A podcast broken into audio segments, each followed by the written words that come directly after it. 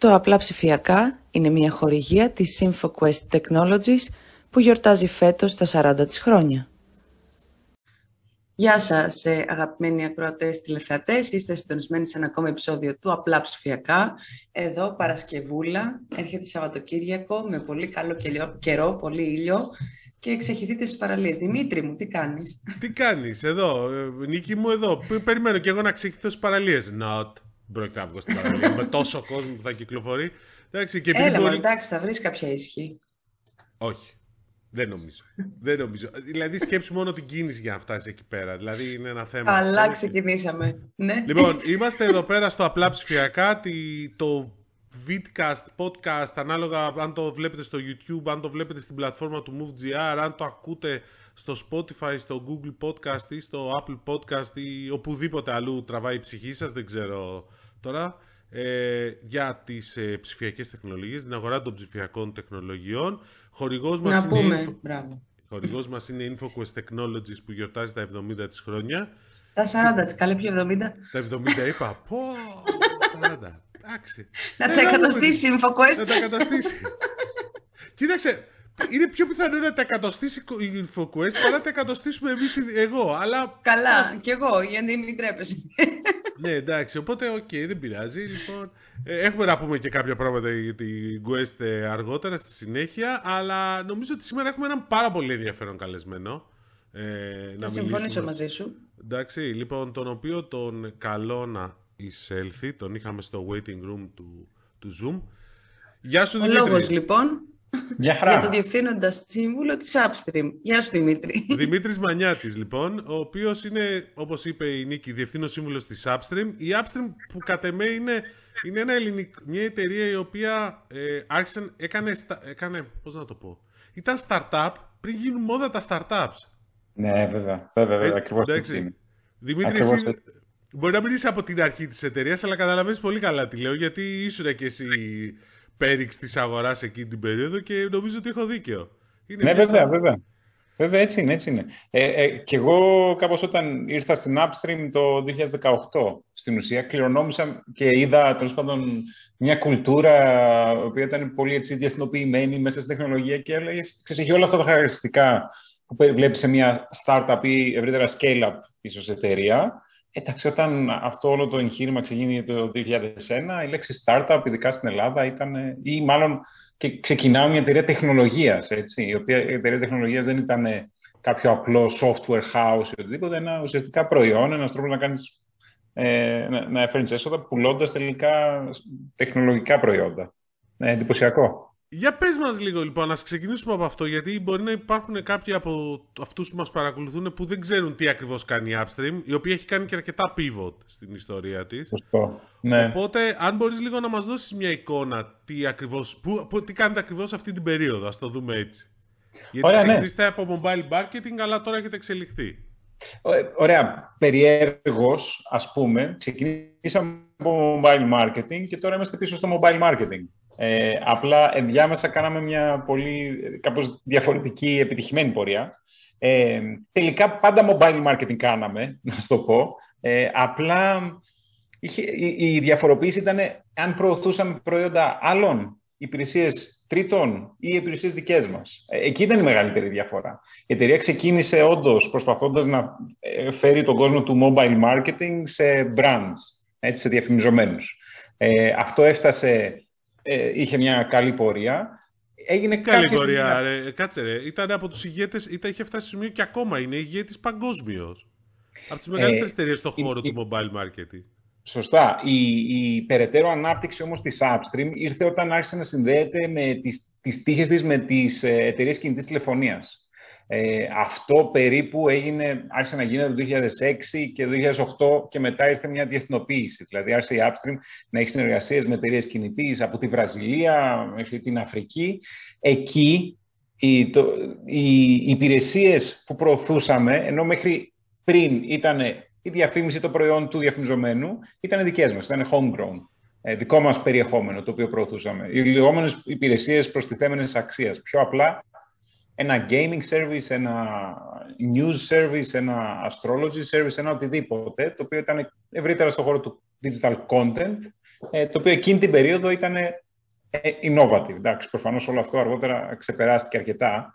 Ε, τελικά αυτό που ανακαλύψαμε εμείς μέσα από αυτή την πορεία είναι ότι το κυριότερο ε, χαρακτηριστικό της εταιρείας και τα καλύτερα, οι, οι δυνάμεις της εταιρείας στην ουσία είναι πάνω στο όντως πώς μπορούμε να κάνουμε mobile marketing. Και αν το mobile marketing λίγο το εξειδικεύσω, στην ουσία πώς μπορείς να πείσεις πελάτες να κάνουν κάποιο action, να αγοράσουν μια υπηρεσία, να εγγραφούν, να εγγραφούν σε μια υπηρεσία, να κάνουν engage με κάποια υπηρεσία ε, μέσω του κινητού τηλεφώνου, μέσω της κινητής συσκευής. Αυτό αρχικά η Upstream το κάνει για τρίτους, ενδιάμεσα έφτιαξε και τις δικές της υπηρεσίες. Τώρα είμαστε ξανά στο σημείο που έχουμε και τα δύο, αλλά φαίνεται να είναι πολύ πιο ε, μεγάλο πεδίο ανάπτυξης για την εταιρεία το να παρέχουμε αυτές τις υπηρεσίες σε τρίτους. Πώς να βοηθήσει μια εταιρεία να βρει περισσότερους πελάτες μέσω του κινητού τηλεφώνου. Πολύ απλοϊκά. Έτσι. Αυτό έχετε δική σας πλατφόρμα δηλαδή που το προωθεί αυτό. Σωστά. Η... Έχουμε μια πλατφόρμα τη λέμε Grow. Το Grow είναι ένα mobile marketing automation platform. Δηλαδή όλα τα capabilities της Upstream και οι δυνατότητες να τρέχουμε καμπάνιες ε, επί της ουσίας τα έχουμε ε, συμμαζέψει κάτω από μια πλατφόρμα ε, την οποία τη λέμε Grow και μέσα εκεί έχουμε βάλει πολλά elements automation ώστε να μειώνεται πάρα πολύ η manual δουλειά που πρέπει να κάνει κάποιος για να τρέξει μια καμπάνια λίγο στο mobile marketing, στο Facebook, λίγο ες εμ ες, λίγο Google, όλα αυτά ξέρεις, αρκετά είναι διάσπαρτα σε αρκετές περιπτώσεις. Εμείς έχουμε, φτιάχνουμε, χτίζουμε και έχουμε ένα ενιαίο stack, ας πούμε, όπου εκεί μπορείς να υλοποιείς καμπάνιες με βάση το κινητό σε οποιοδήποτε ουσιαστικά κανάλι. Ωραία. Ωραία. Πόσο κόσμο έχετε, να το κλείσουμε αυτό. Το ίδιο ήθελα να πω κι εγώ. Για πες τα, ναι, εντάξει. Λοιπόν, και μας ρωτάνε, όχι μόνο πόσο κόσμο, και πού έχετε παρουσία. Συγγνώμη. Ναι, μας ρωτάνε συχνά. Ε, το, το απλό νούμερο είναι ότι έχουμε περίπου τριακόσια τριάντα άτομα, τριακόσια είκοσι με τριακόσια τριάντα άτομα. Ε, το πιο ενδιαφέρον είναι ότι είναι από τριάντα διαφορετικές εθνικότητες. Ε, αυτό νομίζω είναι εξαιρετικά σημαντικό. Δείχνει... Μας δίνει τη δυνατότητα να έχουμε έτσι μια οπτική των τοπικών αγορών όπου δραστηριοποιούμαστε ε, και να μην είμαστε απλά μια εταιρεία που από την Ελλάδα σκεφτόμαστε κάτι και πάμε να το εφαρμόσουμε ξαφνικά στη Βραζιλία ή στη Νότια Αφρική. Ε, είναι ένα collaborative οργανισμός που κάπως οι ιδέες έρχονται και από αυτούς και από εμάς και κάπως έτσι μια διεθνοποιημένη ομάδα, κουλτούρα ε, τελικά αποδίδει πολύ καλά αποτελέσματα. τριακόσια τριάντα άτομα όμως στην Αθήνα. Όχι, όχι. Στην Αθήνα είμαστε διακόσια τριάντα με διακόσια σαράντα, κάπου εκεί. Εντάξει, πλειονότητα. Ναι, η πλειονότητα, θα συμφωνήσω. Παρ' όλα αυτά, πρέπει κάποιος να συνυπολογίσει ότι το, το, η εμπορική δραστηριότητα της εταιρείας είναι στις αγορές. Δεν είναι στην Ελλάδα. Στην Ελλάδα δεν έχουμε εμπορική δραστηριότητα. Αυτό ήθελα. Αυτό είναι το φοβερό, ίσως. Ότι δεν έχετε... Ναι. Οπότε τελικά αυτοί οι άνθρωποι παίζουν έναν ηγετικό ρόλο στην διαμόρφωση της πορείας της εταιρείας. Έτσι. Okay. Τι, μπορείς ναι, να μας πεις... και αλήθεια. Ναι, πες, Νίκη. Μιας και το λέμε δηλαδή τώρα ότι μιλάμε για μια εταιρεία η οποία έχει έδρα στην Ελλάδα και το μεγαλύτερο μέρος του προσωπικού της στην Ελλάδα, αλλά κατά κύριο λόγο οι δραστηριότητες είναι εκτός Ελλάδας. Πόσο εύκολο ή δύσκολο είναι να, να είσαι επικεφαλής μιας τέτοιας εταιρείας? Ίσως και μετά από σένα καταλάβουμε και για τους εργαζόμενους αυτό που είπες, ότι είναι εντός αλλά φροντίζουν και τα εκτός. Ναι. Ε, απ' έξω φαντάζει δύσκολο και, και εγώ πριν έρθω στην Upstream δεν είχα ποτέ μια τόσο ε, διεθνοποιημένη εμπειρία. Ε, είχα ένα παρελθόν σε, στο, στο χώρο της διαφήμισης γενικά και ήμουνα, η εταιρεία μου ήταν μέλος ενός ομίλου διαφημιστικού ε, και τα λοιπά. Με παρουσία σε όλο τον κόσμο, αμερικάνικος όμιλος, αλλά αυτό το collaboration μεταξύ όλων αυτών των ανθρώπων σε όλες αυτές τις ε, αγορές δεν, δεν το είχα ξαναδεί. Ε, δεν νομίζω ότι είναι θέμα δυσκολίας, είναι κάτι που έτσι λειτουργεί η Upstream. Οπότε αυτό, πάνω σε αυτό βασίζεσαι και πάνω σε αυτό χτίζεις. Το παίρνεις από ένα σημείο και μετά ως δεδομένο. Οκ, okay, εντάξει. Άρα, άρα να σου πω, πω τι πωλήσεις κάνετε επίσης? Οι πωλήσεις μας, ξεπερνα... ναι, οι πωλήσεις μας ε, ξεπερνάνε το, τα εκατό εκατομμύρια ευρώ σε τζίρο. Οκ, okay, άρα εκατό εκατομμύρια ευρώ και... Ωραία, εντάξει, καλά νούμερα αυτά. Ωραία, πάμε Άρα, λίγο κάτω τώρα. Σκέφτηκε τώρα τι θα κάνουμε αυτά. Εντάξει, ναι. Κάτι θα σημειώσει και θα... Καλά, αν είχα εγώ εκατό εκατομμύρια θα έκανα άλλη δουλειά και σίγουρα δεν θα πήγαινα για μπάνιο αυτές τις μέρες εδώ στην Αθήνα. Θα ήμουν ήδη διακοπές και πολύ περισσότερο. Α, μπορεί να έκανα το απλά ψηφιακά, είναι αλήθεια. Ναι, αυτό μπορεί να το έκανα ακόμα και με εκατό. Ναι, ναι, ναι, ναι. Είναι που με αγαπάει τόσο πολύ. Λοιπόν, ε... να συνεχίσουμε. Ναι. Να πούμε λοιπόν ότι ε, μιας και μιλάμε για όλο αυτό το χώρο του mobile marketing, πες μας λίγο πώς έχει διαμορφωθεί ο συγκεκριμένος χώρος το τελευταίο διάστημα και ποιες είναι οι ευκαιρίες ή προκλήσεις σήμερα. Ναι, βεβαίως. Ε, θεωρώ ότι είναι ένας εξαιρετικά ενδιαφέρον τομέας. Ε, Εντάξει, το, στην ουσία η επανάσταση στο mobile marketing άρχισε να έρχεται περίπου το δύο χιλιάδες επτά, που ήρθε το iPhone και άρχισε να έχουμε ένα πολύ rich browsing ability στο κινητό μας. Έτσι, πιο πριν ήταν όλα πολύ πιο text-based, πολύ πιο μικρά, πολύ πιο γραμμικά. Ε, νομίζω ότι για χρόνια, ειδικά εγώ όταν ήμουν στο, στο κομμάτι της διαφήμισης αποκλειστικά, στο digital marketing, για χρόνια περιμέναμε αυτή την επέλαση του mobile, ότι το mobile θα, κάνει, θα κερδίσει σε attention των, του, του, του, του, του κοινού ε, σε, με, έναντι του desktop ή laptop traffic. Έτσι. Αυτό το περιμέναμε χρόνια να συμβεί. Ξαφνικά συνέβη κάποια στιγμή στο δύο χιλιάδες δεκαοκτώ, κάπου εκεί, σε όλο τον κόσμο άρχισε να είναι πλέον δεδομένο το mobile first. Ε, από αυτό το mobile first, ειδικά για την Upstream, αν πάμε πιο συγκεκριμένα στις γεωγραφίες που εμείς δραστηριοποιούμαστε, κάπως αλλάζει και γίνεται λίγο mobile only. Δηλαδή σε μια δυτική αγορά, ναι μεν, το μεγαλύτερο ποσοστό των emails ο κόσμος τα ανοίγει από το κινητό του, πολύ μεγάλο, πολύ μεγάλη συχνότητα του browsing γίνεται από το κινητό του, ε, αλλά έχει και ένα laptop, έχει και ένα laptop στο σπίτι, έχει και ένα Wi-Fi στο σπίτι του. Ε, το connectivity δεν έρχεται μόνο από τους παρόχους κινητής τηλεφωνίας. Στις δικές μας αγορές αυτό αλλάζει. Εκεί είναι λίγο κάπως mobile only ε, το περιβάλλον. Mm-hmm. Δηλαδή... Στις δικές σας αγορές εννοείς τι, οι αναπτυσσόμενες ε, χώρες που λέμε, Αφρική, Λατινική Αμερική, Ασία. Πολύ σωστά, ναι. Η δραστηριότητά μας εμάς είναι κατά κύριο λόγο στην Αφρική, ε, στη Βραζιλία και μια επεκτενόμενη δραστηριότητα στη Λατινική Αμερική και Νοτιοανατολική Ασία. Αυτές όλες είναι οι λεγόμενες αναδυόμενες αγορές ή high growth markets, emerging markets, οποιοδήποτε ε, όρο συμφωνήσουμε. Ε, έχουν, διάφορα, έχουν αρκετά διαφορετικά χαρακτηριστικά. Δεν, καταρχήν, το, μεγα, ε, το μεγαλύτερο ποσοστό του πληθυσμού πολύ απλά δεν έχει πρόσβαση ούτε καν σε τραπεζικό λογαριασμό, έτσι, πόσο μάλλον πιστωτική κάρτα. Άρα, το e-commerce, όπως το ξέρουμε στην Ελλάδα ή στον δυτικό κόσμο ίσως, δεν λειτουργεί εκεί με τον ίδιο τρόπο. Το e-commerce αναγκαστικά είναι δεδομένο ότι θα αναπτυχθεί μόνο και κυρίως μέσω του κινητού τηλεφώνου. Δεν υπάρχει τόσο πολύ η επιλογή «ΟΚ, okay, θα πάω στο laptop μου, στο σπίτι μου, στο Wi-Fi να κάνω κάτι». Over θρι τζι, φορ τζι, εξ τζι, οτιδήποτε, μέσω του κινητού, οτιδήποτε μπορώ να κάνω. Και αυτό πολλές φορές, σε αυτές τις αγορές ειδικά, περιλαμβάνει και το κομμάτι και της πληρωμής. Έτσι, δεν είναι ότι θα, θα έχω ένα online flow μέσω του κινητού μου, στο οποίο για να αγοράσω θα πρέπει να χρησιμοποιήσω την πιστωτική μου κάρτα. Σε μεγάλο ποσοστό, αγορές digital goods κυρίως, ολοκληρώνονται και αυτές μέσω του παρόχου κινητής τηλεφωνίας, το λεγόμενο carrier billing, ας πούμε. Οπότε ναι, ε, ε, ε, εκεί που δραστηριοποιούμαστε εμείς, το mobile είναι κάπως the only way to go about things ε, και reaching people. Ε, το... Άλλα στοιχεία όμως, τα οποία αρχίζουμε και βλέπουμε, είναι ότι είναι πολύ πιο ε, μοναδικά αναγνωρίσιμο το κινητό τηλέφωνο. Αυτό τι σημαίνει? Σε έναν κόσμο που τα, τα data και το first party data έχουν πολύ μεγαλύτερη αξία, ε, το κινητό τηλέφωνο αρχίζει και παίζει ένα πολύ κεντρικό ρόλο. Η, αυτή η one-to-one επικοινωνία που μπορείς να έχεις μέσω του κινητού τηλεφώνου, ε, ακόμα και αυτό το ες εμ ες που πολλές φορές είχε...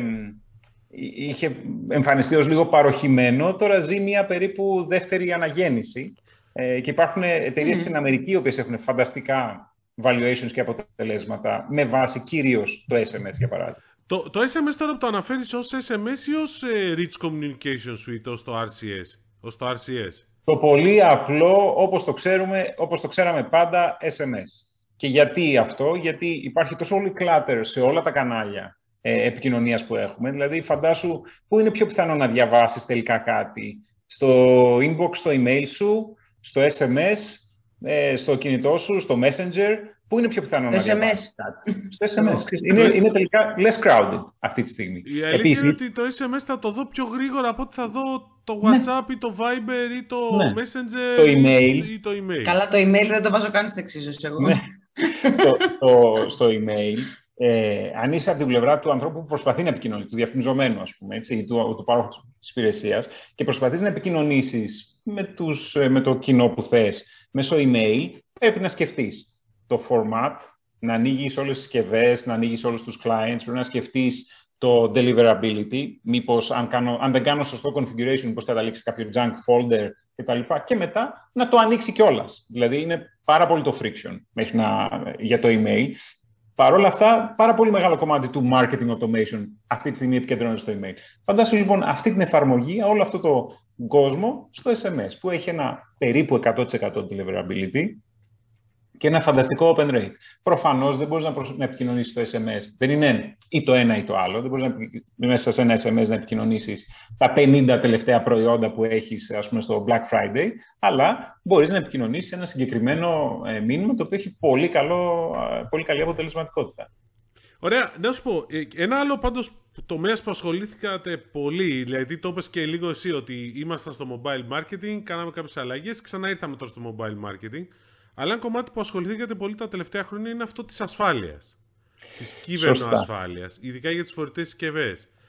Ε, ποιες, εντάξει, αν μπορείς τώρα θέλουμε λίγο, αν, ε, φαντάζομαι, ναι, ότι συνεχίζετε να κάνετε, γιατί είχατε αρκετές επιτυχίες εκεί, δηλαδή ναι, ναι, ναι, είχατε ναι. κάποιες ανακοινώσεις. Οπότε ποιες είναι οι τάσεις εκεί πέρα λίγο και ποια είναι και η δική σας τοποθέτηση? Ωραία. Σε, σε ένα πρώτο επίπεδο να προσπαθήσω να το φέρω λίγο πίσω στα πράγματα που κάνουμε και πού ταιριάζει. Αυτό, αυτό το οποίο αναφερόμαστε καταρχήν είναι ένα ξεχωριστό προϊόν το οποίο έχουμε δημιουργήσει, το οποίο, ναι, λέγεται SecureD.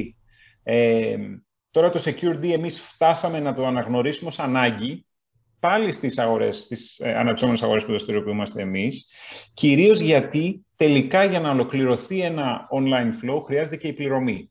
Και επειδή η πληρωμή γίνεται σε μεγάλο βαθμό μέσω των κινητών συσκευών, εκεί αρχίσαμε να βλέπουμε μεγάλα ποσοστά απάτης. Άρα έπρεπε κάπως για να προστατεύσουμε τους πελάτες μας ή το, το, την αποτελεσματικότητα των καμπανιών που, το, των οποίων κάνουμε, ε, να έχουμε και αυτό το κομμάτι, το κομμάτι της ασφάλειας των συναλλαγών. Η συναλλαγή δηλαδή να γίνει εν γνώση του χρήστη και με τη συγκατάθεση του χρήστη, του ανθρώπου που έχει τη συσκευή, και όχι χωρίς να το καταλάβει. Γιατί α, τι γίνεται πολύ συχνά για διάφορους λόγους, προκύπτουν στα κινητά μας τηλέφωνα, ειδικά στα Android κινητά πολύ περισσότερο, εφαρμογές οι οποίες είναι ευρύτερα κακόβουλες. Βρίσκουν τον τρόπο τους να εμφανιστούν και δεν είναι, δεν είναι μόνο οι περιπτώσεις που α, κάπου περίεργα πήγες, κάτι κατέβασες, κάτι κόλλησες. Υπάρχουν και περιπτώσεις, τις οποίες είναι και αυτές που έχουμε συζητήσει, που έρχεται ήδη το κινητό από το κουτί του με malware εγκατεστημένο μέσα. Ε, Α, οπότε, ναι, ναι, ακριβώς. Α, αυτό είναι αδιανόητο, ας πούμε, να το συζητάμε. Στη, στη, σε, μία, σε μία από τις ανακοινώσεις και τις έρευνες που είχαμε κάνει, υπάρχει μια εταιρεία που λέγεται Transsion, αυτή είναι ε, κινέζικη, πάρα πολύ ε, επιτυχημένη εταιρεία, πολύ ψηλά σε πωλήσεις. Έχει ένα mid to low tier ε, range συσκευών και είναι η νούμερο ένα εταιρεία σε πωλήσεις στην Αφρική. Όλη η Αφρικανική Ήπειρος, λοιπόν, έχει κατά κύριο λόγο ένα από τα τρία ε, brands της εταιρείας Transsion. Ε, σε μεγάλο ποσοστό αυτών των συσκευών υπάρχει προεγκατεστημένο ένα είδους malware. Τώρα, φταίει η εταιρεία, ποιος... υπάρχουν διάφοροι οι οποίοι εμπλέκονται. Δεν είναι ξεκάθαρο, δεν είναι... ειδικά στο Android, ας πούμε, που δεν είναι ένα κλειστό σύστημα, ε, όπως είναι το, το iOS της Apple. Υπάρχει αυτός που έφτιαξε το συγκεκριμένο version του Android, αυτός που έφτιαξε τη συσκευή, αυτός που έβαλε στη συσκευή το, το finalization του software. Υπάρχουν διάφοροι ενδιάμεσα που δεν ξέρεις ακριβώς που έχει δημιουργηθεί αυτό, αλλά το αποτέλεσμα είναι ότι κάποιος τελικά χρεώνεται ή καταναλώνονται τα data του χωρίς να το αντιλαμβάνεται. Επειδή απλά αγόρασε μια συσκευή που μπορεί να έπρεπε να κάνει εκατόν πενήντα δολάρια και την αγόρασε για πενήντα δολάρια.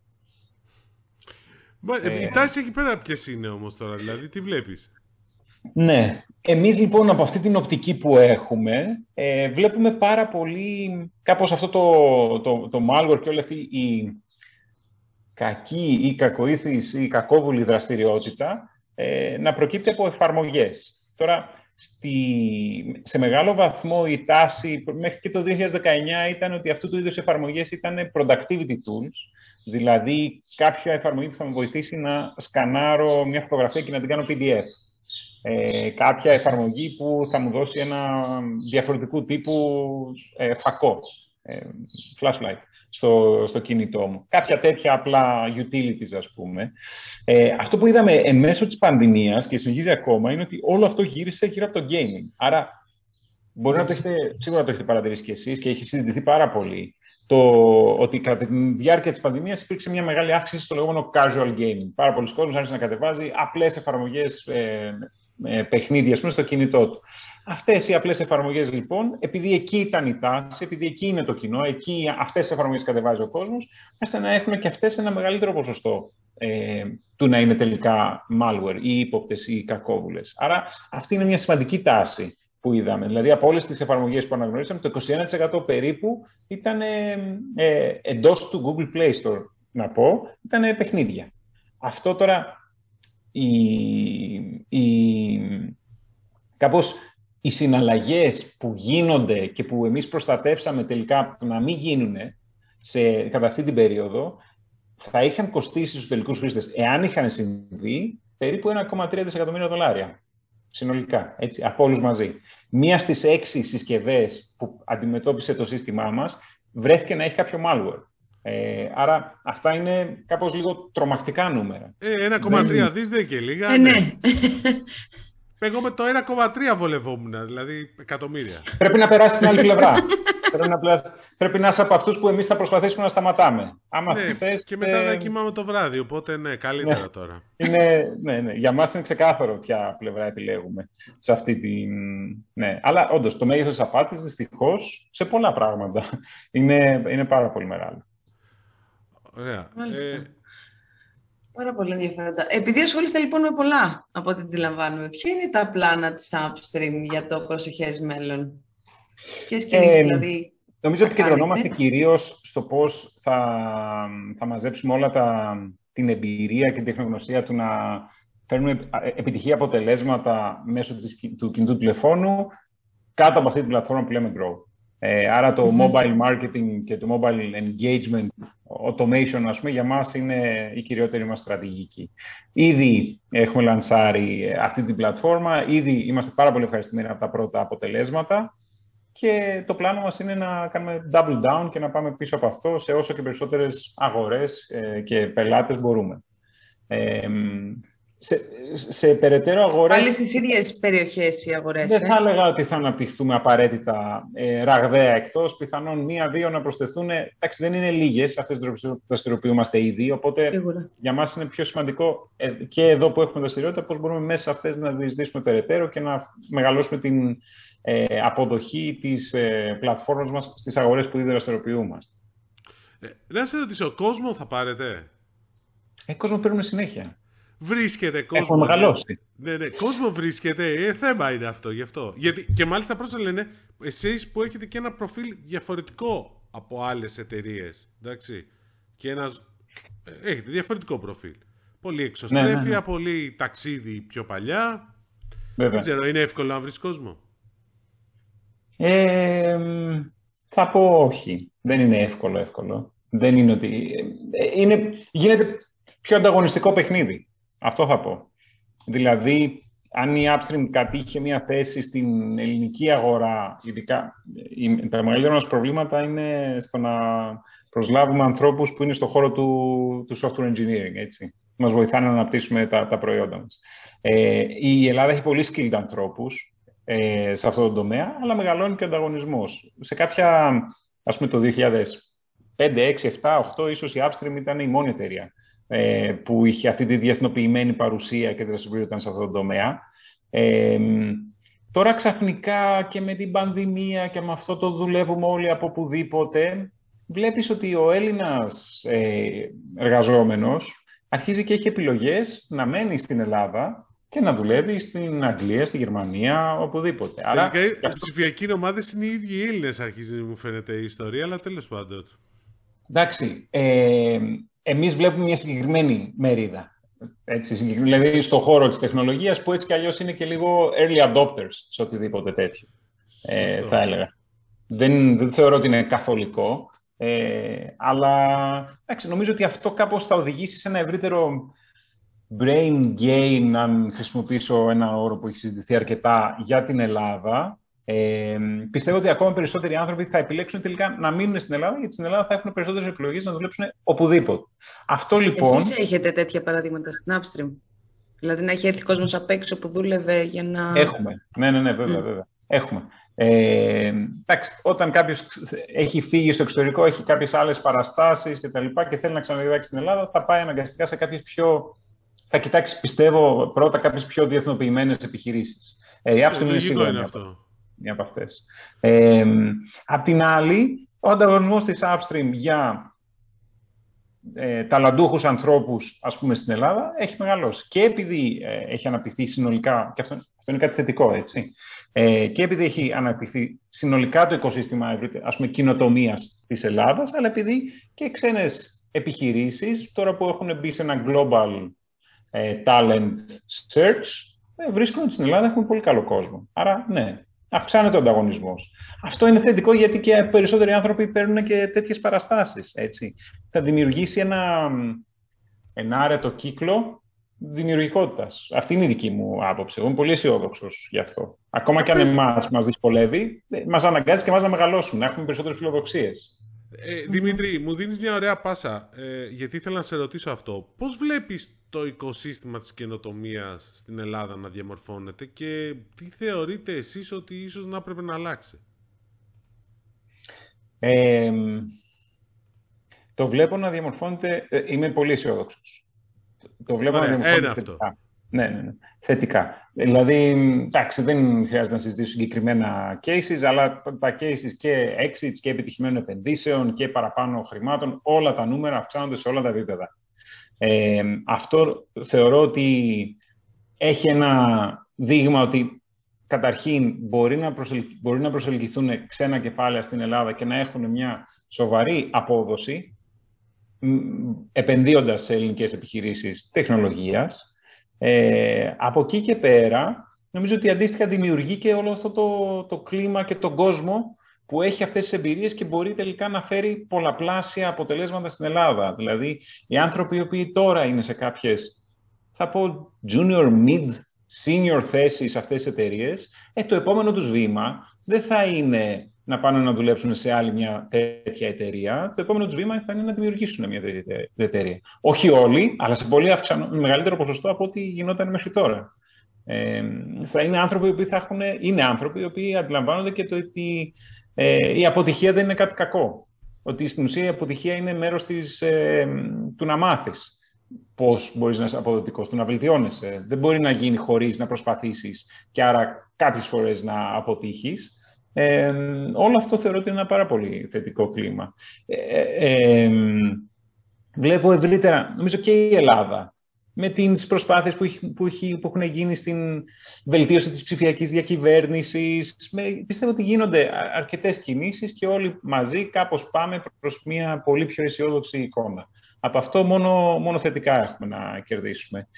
Δεν μπορώ να σου πω, επειδή με ρώτησες τι θέλω να αλλάξει, Δεν, είμαι, δεν μπορώ να πω ότι έχω, ξέρεις, την, τη σφαιρική εικόνα κτλ. Γιατί, ξέρεις, όταν είσαι ένας άνθρωπος που κοιτάς ένα μικρό κομμάτι, ας πούμε, όταν ήμουν μόνος μου και ήμουν freelance software engineering κάποια στιγμή στην αρχή της, της καριέρας μου, μπορούσα να ελέγξω το εκατό τοις εκατό της παραγωγικότητάς μου. Έτσι, και μπορούσα να πάρω όλες τις αποφάσεις και όλα, όλα ήταν σωστά ή λάθος, αλλά μπορούσα να ελέγξω το εκατό τοις εκατό. Ε, αργότερα δημιούργησα μια δική μου εταιρεία, ξέρεις, αρχίζει και φεύγει το degree of freedom και τα πράγματα που μπορείς να επηρεάσεις. Στην Upstream βλέπω ένα, μια υψηλότερη θέση, ένα πολύ μεγαλύτερο ε, πλήθος ανθρώπων και πραγμάτων και αλλαγών που θα ήθελα να κάνω ή που θα θέλαμε όλοι να γίνουν. Ε, πόσο μάλλον τώρα αν είσαι στο επίπεδο της χώρας. Θεωρώ ότι ε, μένω μόνο στα θετικά που έχουν γίνει και, και, και πιστεύω ότι θα γίνουν και ακόμα περισσότερα. Ωραία. Δημήτρη, έτσι ευχαρισ... αισιόδοξα να κλείσουμε. Να κλείσουμε έτσι αισιόδοξα. Δημήτρη, ήταν ευχαρισ... αισιόδοξο το μήνυμα. Δημήτρη, σε ευχαριστούμε πολύ. Καλή συνέχεια. Καλή Επίσης. συνέχεια και... Εντάξει, και θα τα ξαναπούμε. Εγώ θα πω και καλές βουτιές στο Σαββατοκύριακο και ας λέει ο Δημήτρης, ο άλλος Δημήτρης, όχι. Εντάξει, okay. Λοιπόν, έγινε, σε ευχαριστούμε πολύ. Ευχαριστούμε Καλή πολύ. Γεια, γεια. Ωραία. Ωραία και πάρα πολύ ωραία και άλλες τέτοιες εταιρείες να έχουμε. Ναι, να γίνεται δουλίτσα που λένε και κάτι φίνει. Ναι, οκ. Okay. Να γίνεται δουλίτσα. Καλά, είναι και από τις εταιρείες αυτό, νομίζω το πιο ενδιαφέρον στοιχείο είναι αυτό ότι έχουν εκατό εκατομμύρια ευρώ τζίρο, διακόσιοι τριάντα εργαζόμενους στην Ελλάδα, διακόσιοι πενήντα και μηδέν τζίρο στην Ελλάδα. Εντάξει, δηλαδή αυτό είναι το φοβερό.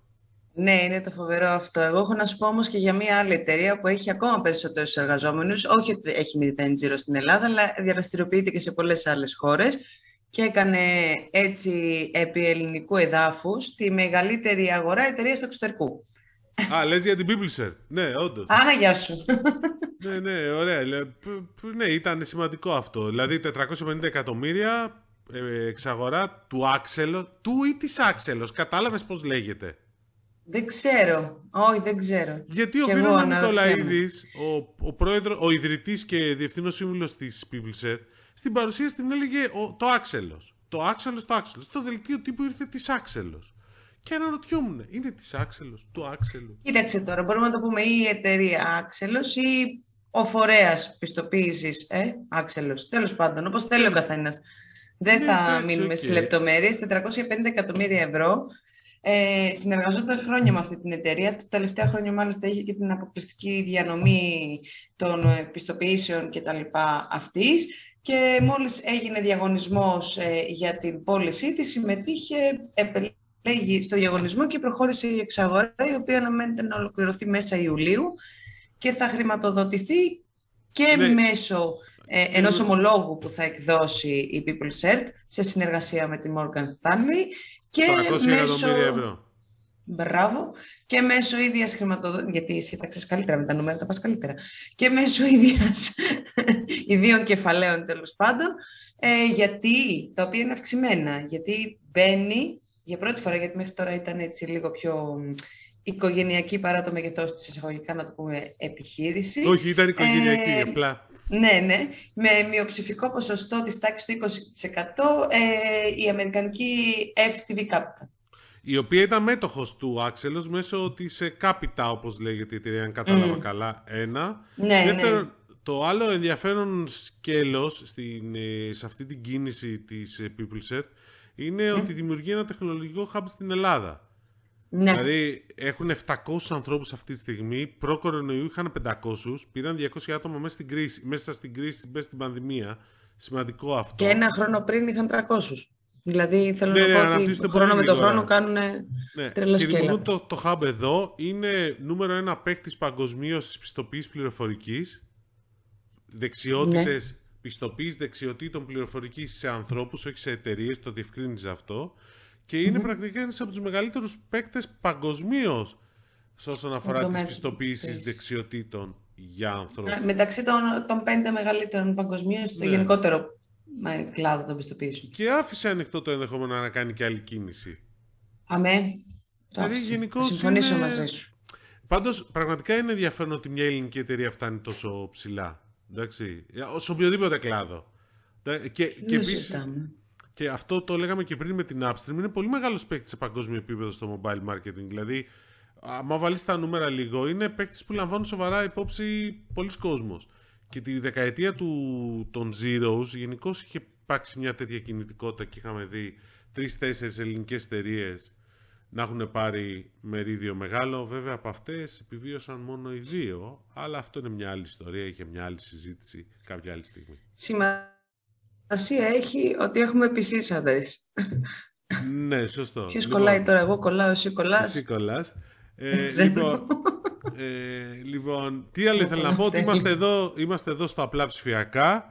Ε, μια χορηγία της InfoQuest Technologies που γιορτάζει τα σαράντα της χρόνια και επειδή είπα νωρίτερα ότι κάτι έχω να πούμε, να πούμε ότι είχαμε καινούριο Mi Store στην ε, Κύπρο. Έχουμε τα εγγένεια χτες ε, που γίνανε του, του καινούριου Mi Store, του καταστήματος mm-hmm. αποκλειστικά με τα Xiaomi προϊόντα.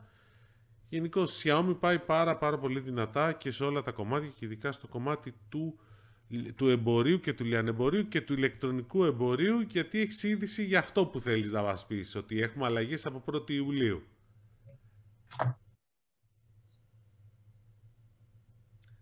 Έχουμε αλλαγές από πρώτη Ιουλίου, οι οποίες δεν θα ευχαριστήσουν και πολύ. Ναι. Για ένα χαράτσι λοιπόν που επιβάλλεται από την ΕΕ στα πακέτα που έρχονται από το εξωτερικό, και τα λέω εξωτερικό εννοούμε Κίνα κτλ. Ε, γι' αυτό τώρα διαμαρτύρονται όλα τα ταχυδρομεία της Ευρωπαϊκής Ένωσης. Δεν ξέρω αν με βλέπετε, ελπίζω να μ' ακούτε τουλάχιστον. Ε, Δημήτρη μου. Ναι, σε ακούμε. Για πες, μ' ακούτε ή όχι? Ωραία, εντάξει.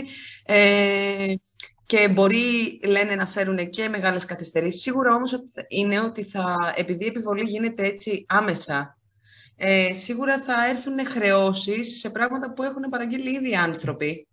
Και τα αναμένουν, γιατί όλοι γνωρίζουμε ότι όταν παραγγείλεις κάτι από την Κίνα δεν έρχεται αύριο.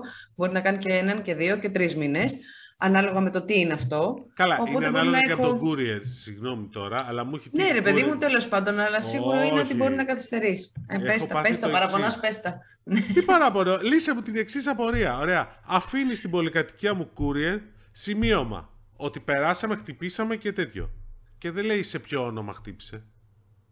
Πες μου, ρε φίλε, σε, σε, δηλαδή πες, ας μου πει κάποιος, πώς σε μια πολυκατοικία με είκοσι διαμερίσματα. Πώς το καλό θα ξέρω εγώ ότι είναι για μένα, για το δίπλα, για την κυρία που μένει από κάτω? Πώς το καλό δηλαδή, τι θα κάνουμε? Θα πάρουμε ένα τηλέφωνο, ναι, γεια σας, έχουμε αυτό το νούμερο. Θα μου πει, ναι, το όνομά σας? Δεν ξέρω, δεν άφησε όνομα για ποιον είναι. Δηλαδή, πάρε καλά. Ε, εντάξει, είχα το άλλο στο χαλάδρι, ξέρεις. Πολύ δυνατό, αυτό δεν το έχω ακούσει. Ναι, ναι, είναι καινούργιο αυτό κόλπο. Ναι, ναι. Λέω, έκλα, έκλαιγα από τα γέλια, δηλαδή λέω. Να, μήπως δεν φαινόταν. Πήρα το χαρτάκι, γιατί να το ψάχνω. Μήπως το έχει γράψει με μολύβι, γιατί κάνουν και κάτι τέτοιο και δεν φαίνεται. Όχι, τίποτα, απολύτως. Ρε φίλε, πώς θα καταλάβω εγώ για ποιον είναι? είκοσι διαμερίσματα. Σαν τον άλλο λέει, μα σας χτυπήσαμε. Τι χτυπήσατε, ρε παιδιά? Καραντίνα ήταν, μέσα ήμουνα. Δεν χτυπήσατε, πες την αλήθεια. Δεν το έχεις πάρει. Έχω ακούσει αυτό. Να σου πω, σταμάτα. Σταμάτα. Πιο ήρεμα, πιο χαλαρά. Θα κάνουν μεταφορές, θα μας παρομοιάσουν με άλλες εκπομπές. Συνεχίζω εγώ για το χαράτσι, λοιπόν, να διευκρινίσω ότι αφορά μικροδέματα, δηλαδή δέματα εισαγωγές δεμάτων αξίας έως είκοσι δύο ευρώ, τα οποία μέχρι χθες στην Ευρωπαϊκή Ένωση απαλλάσσονταν από ΦΠΑ. Έτσι. Ε, και αυτό γίνεται ουσιαστικά γιατί εφαρμόζεται μια ευρωπαϊκή οδηγία για το ΦΠΑ σε ηλεκτρονικές συναλλαγές, και η οποία εφαρμόζεται άμεσα από πρώτη Ιουλίου, και πλέον ε, ΦΠΑ σε όλα τα δέματα και μέχρι είκοσι δύο ευρώ, οπότε επιπλέον χρεώσεις και δεν ξέρω και τι άλλο μπορεί, καθυστερήσεις ίσως, και βλέπουμε. Από Σίγουρα άλλη... δεν θα αρέσει στους καταναλωτές το συγκεκριμένο, δεν ξέρω τώρα τι θα γίνει, αν θα γίνει η Ένωση. Πάντως των ε, ε, ταχυδρομείων της Ευρωπαϊκής Ένωσης ζητάει να γίνει έτσι μια, μια διαπραγμάτευση για να γίνει οκ, ε, ε, okay, η υιοθέτηση της οδηγίας με λίγο πιο σταδιακό τρόπο, ώστε να υπάρξει χρόνος να ενημερωθούν οι καταναλωτές κτλ. Ναι, από την άλλη πλευρά όμως να σου πω ότι είναι καλό για τα ηλεκτρονικά καταστήματα τα ευρωπαϊκά. Δηλαδή θα τους δώσει σημαντική όθηση και ουσιαστικά δημιουργεί και συνθήκες πιο υγιούς ανταγωνισμού. Γιατί σκέψω ότι αυτοί οι οποίοι αγοράζανε τα ίδια προϊόντα από την Κίνα και τους υποχρέωναν να περάσουν τα τιμολόγια και όλα... Δεν είχε πρόβλημα η σύνδεση σου η δικιά μου. Αλλά από εκεί που σου άκουγα το μπάντα. Και ουσιαστικά τους υποχρεώνω να περάσουν το δεύτερο. Τέλος πάντων, παιδιά, εμείς είμαστε εδώ με τεχνικά προβλήματα όπως κάθε φορά. Η πανδημία δεν έχει περάσει και τα τεχνικά προβλήματα δεν έχουν περάσει. Αλλά σιγά σιγά ανοίγουν τα μαγαζιά. Μόλις ανοίξουν και τα μπουζούκια θα πάμε σε στούντιο. Το υποσχόμαστε. Ναι, σωστό. Αλλά γενικ... να σου πω, ξέρεις τι, γενικώς δεν βγάζει νόημα. Δηλαδή, μέσα σε μια εικοσιτεσσάρα μένει, η οποία υποτίθεται ότι δίνει είκοσι, εσύ είσαι σε πενήντα. Εντάξει. Σε μένα θα τα πεις, σε μένα. Ναι, Άσε ωραία, με αλλά να σου πω κάτι. Η μόνη λύση ίσως είναι να περάσει οπτική ή να παντού αυτά τα προγράμματα που κάνουν τα ultra fast broadband, πώς τα λένε, να τελειώνουμε. Έρχονται Αυτά. Για το MegaSDIT, δεν λες? Ναι, αλλά το οποίο δεν αφορά τις περιοχές που έχουν περάσει οπτική ίνα, αφορά τις περιοχές που δεν έχουν εμπορικό ενδιαφέρον. Και λέω από μέσα. Κοινώς εμείς το πρόβλημα δεν θα το λύσουμε, θα το λύσει. Ναι, η αμυνά Πώς το λένε, πες κανά. Ναι. Λοιπόν, για πες λίγο όμως ναι, για ναι. το project αυτό. Ναι, εντάξει, επιτέλους προχωράει. Μέχρι της δεκαεφτά Σεπτεμβρίου, ε, νομίζω, ναι, τα λέω σωστά, θα υποβληθούν δεσμευτικές προσφορές. Ε, είναι αυτό το γνωστό MEGASDIT που το ονομάζουμε, έτσι, των επτακοσίων εκατομμυρίων ευρώ ε, συν ΦΠΑ, ε, το οποίο ουσιαστικά αφορά την ανάπτυξη ε, δικτύου οπτικών ινών σε μεγάλο κομμάτι της ελληνικής περιφέρειας, το οποίο δεν σκοπεύουν να καλύψουν τηλεπικοινωνιακή πάροχη. Ε, ανακοινώθηκε μέσα στη εβδομάδα η πρόσκληση της υποβολής δεσμευτικών προσφορών, όπου δεσμευτικές προσφορές, να πούμε, μπορούν να υποβάλουν οι οκτώ που έχουν μέχρι σήμερα εκδηλώσει ενδιαφέρον για το έργο. Θες να τους πεις, τους οκτώ? Τους οκτώ, πω θες να τους πούμε και τους καθόλου. Εντάξει, δηλαδή οκτώ είναι, είναι όλοι οι πάροχοι μεγάλοι. Είναι η Wind, είναι η Vodafone, είναι η Day, που γενικώς κινείται πολύ στις τηλεπικοινωνίες. Είναι η, η Avax. Είναι ο Μυτιληναίος με τη Μέτκα μαζί, ο Όμιλος Μυτιληναίος, η Intracat για την ακρίβεια, ο ΟΤΕ mm-hmm. και η Τέρνα μαζί με την Greek Telecom. Ε, και γενικώς, εντάξει, είναι... Δηλαδή, το... οι παλιοί τηλεπικοινωνιακοί, όσοι και... μπαίνουν στις τηλεπικοινωνίες... Η ενέργεια... και κάποιες, και κάποιες... ναι, ναι, ενέργεια. Ναι, κάπως έτσι. Αλλά νομίζω ότι είναι και, ξέρεις, αυτό το ΣΔΙΤ είναι και κομμάτι της περίφημης βίβλου ψηφιακού μετασχηματισμού, όπου ε, ευλόγησον, όπως ε, γράφει στη, στη σκαλέτα που έχουμε, στις σημειώσεις μας. Εντάξει, δηλαδή επιτέλους εγκρίθηκε, είχε βγει το Δεκέμβριο... Για μας το γράψανε, Δημήτρη. Ναι, ναι, αλλά μ' άρεσε γι' αυτό. Λοιπόν, ε, είχε, γιατί, όχι, ξέρεις τι, βγήκε η δημόσια διαβούλευση τον περασμένο αρχές Δεκεμβρίου, στα γενέθλιά μου δηλαδή περίπου. Ε, και τώρα και... έχουμε κοντά τα δικά μου γενέθλια σήμερα. Οπότε... ναι, ναι, σωστό. Και, αλλά αρχίζει και αναρωτιέσαι, δηλαδή προσπαθούσαμε να βρούμε ποιες είναι οι διαφορές μεταξύ του προσχεδίου και του τελικού σχεδίου. Το μόνο που κατάφερα να βρω ήταν ότι στο αρχικό σχέδιο ήταν τετρακόσια σαράντα οκτώ τα έργα και τώρα είναι τετρακόσια πενήντα πέντε. Τι έχει προσθεθεί, μη ρωτήσει κανείς. Όποιος θέλει, διαβάζει τετρακόσιες σελίδες, διαβάζει και τις προηγούμενες τριακόσιες ενενήντα, να μας πει τις διαφορές. Εντάξει. Παρακαλώ κάποιον να μου πει τις διαφορές. Δηλαδή, πληρώνουμε τον κενό και ποτά. Εντάξει, έτσι πράγμα. Λοιπόν, ναι. Και τέλος πάντων, αν υπάρχουν εθελοντές, να τις χωρίσουμε, ρε παιδί μου. Πάρει πενήντα ο Δημήτρης, πενήντα εγώ, πενήντα. Όχι, εγώ δεν παίρνω. Εγώ αποφάσισα ότι δεν θα διαβάσω. Ούτε πενήντα, μα είσαι ούτε πενήντα. Εσύ. Όχι.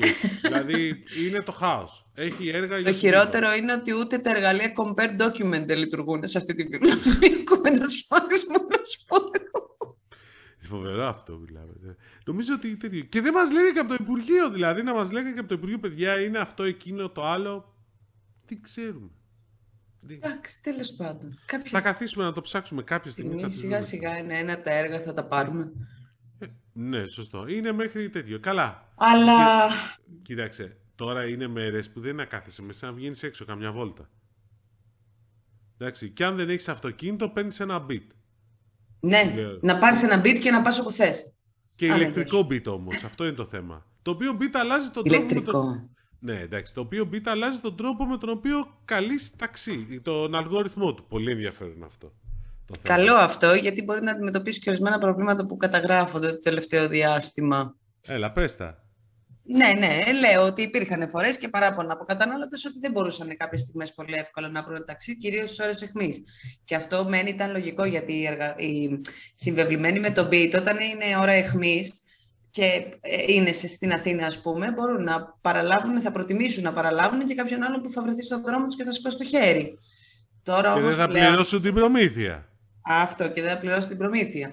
Αυτό λοιπόν η Beat για να το αντιμετωπίσει δεν θα χαμηλώσει την προμήθεια, αλλά θα βάλει ε, μέσω του νέου αλγόριθμου, θα δίνει προτεραιότητα στους οδηγούς που θα εξυπηρετούν σε ώρες αιχμής, ούτως ώστε να παίρνουν κούρσες και τις ώρες μη αιχμής. Ναι, γιατί ο αλγόριθμος αλλάζει και εκεί πέρα που παλιά ήταν, μέχρι τώρα μάλλον είναι ότι ε, σου έρχεται το κοντινότερο ταξί εφόσον αποδεχτεί την ε, κλίση. Πλέον αυτό αλλάζει και δίνει προτεραιότητα. Βέβαια, στην αρχή εμένα μου άρεσε περισσότερο τι διάλεξες εσύ το ταξί που, θα, που θέλεις να έρθει. Αχ, και εγώ θα συμφωνήσω, ρε εσύ, Δημήτρη, όταν εντάξει, το Beat ήταν ταξί Beat. Ναι, αλλά άρχισε η γκρίνια από τους οδηγούς ταξί, οι οποίοι τώρα βέβαια δεν παίρνουν τις κούρσες. Μ' αρέσει αυτό.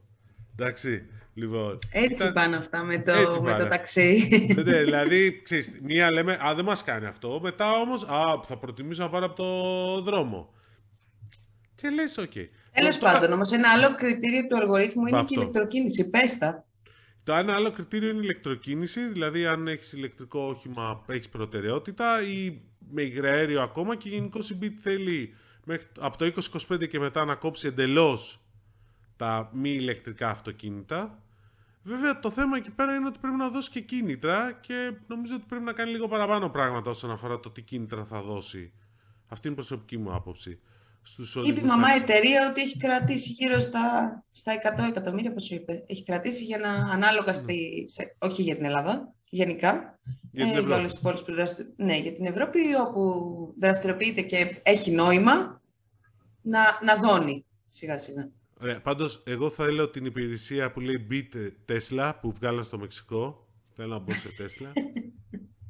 Δηλαδή, ή μπαίνεις σε Ποιος έχει ρε παιδιά από τους, από τους ακροατές, ένας που έχει Tesla, να τον πάω μια βόλτα. Σας παρακαλώ. Ναι, σας παρακαλώ. Έξι, γιατί σας, σας έχω τρελάνει με αυτό. Και το δεύτερο, σε ένα άλλο ενδιαφέρον στοιχείο στην Beat, για να δεις και τα προηγούμενα, είναι mm-hmm. ότι ο αλγόριθμος που λέγαμε πριν είναι της Free Now, ο καινούριος αλγόριθμος, και δοκιμάζεται πρώτα στην Ελλάδα και αναπτύχθηκε από την Beat στην Ελλάδα.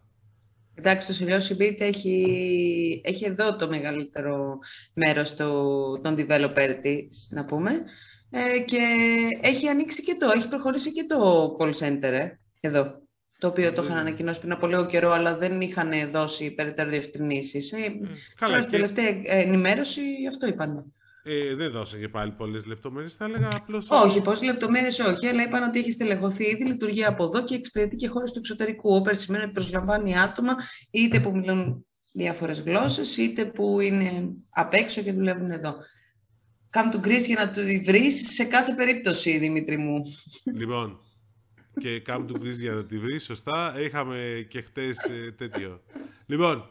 Νομίζω ότι πρέπει να σταματήσουμε εδώ πέρα, να αφήσουμε τους ακροατές. Τι, για το άλλο το podcast σου λες, το τρεις στον αερά. Όχι, δεν λέω για αυτό το podcast, μην ανησυχείς. Λέω απλώς ότι πρέπει να τους αφήσουμε πλέον τους Α. ακροατές μας. Α. Να πούμε ότι, έχουμε, ότι η Quest είναι ο χορηγός μας. InfoQuest Technologies που γιορτάζει σαν τη χρόνια, και να σας αποδεσμεύσουμε.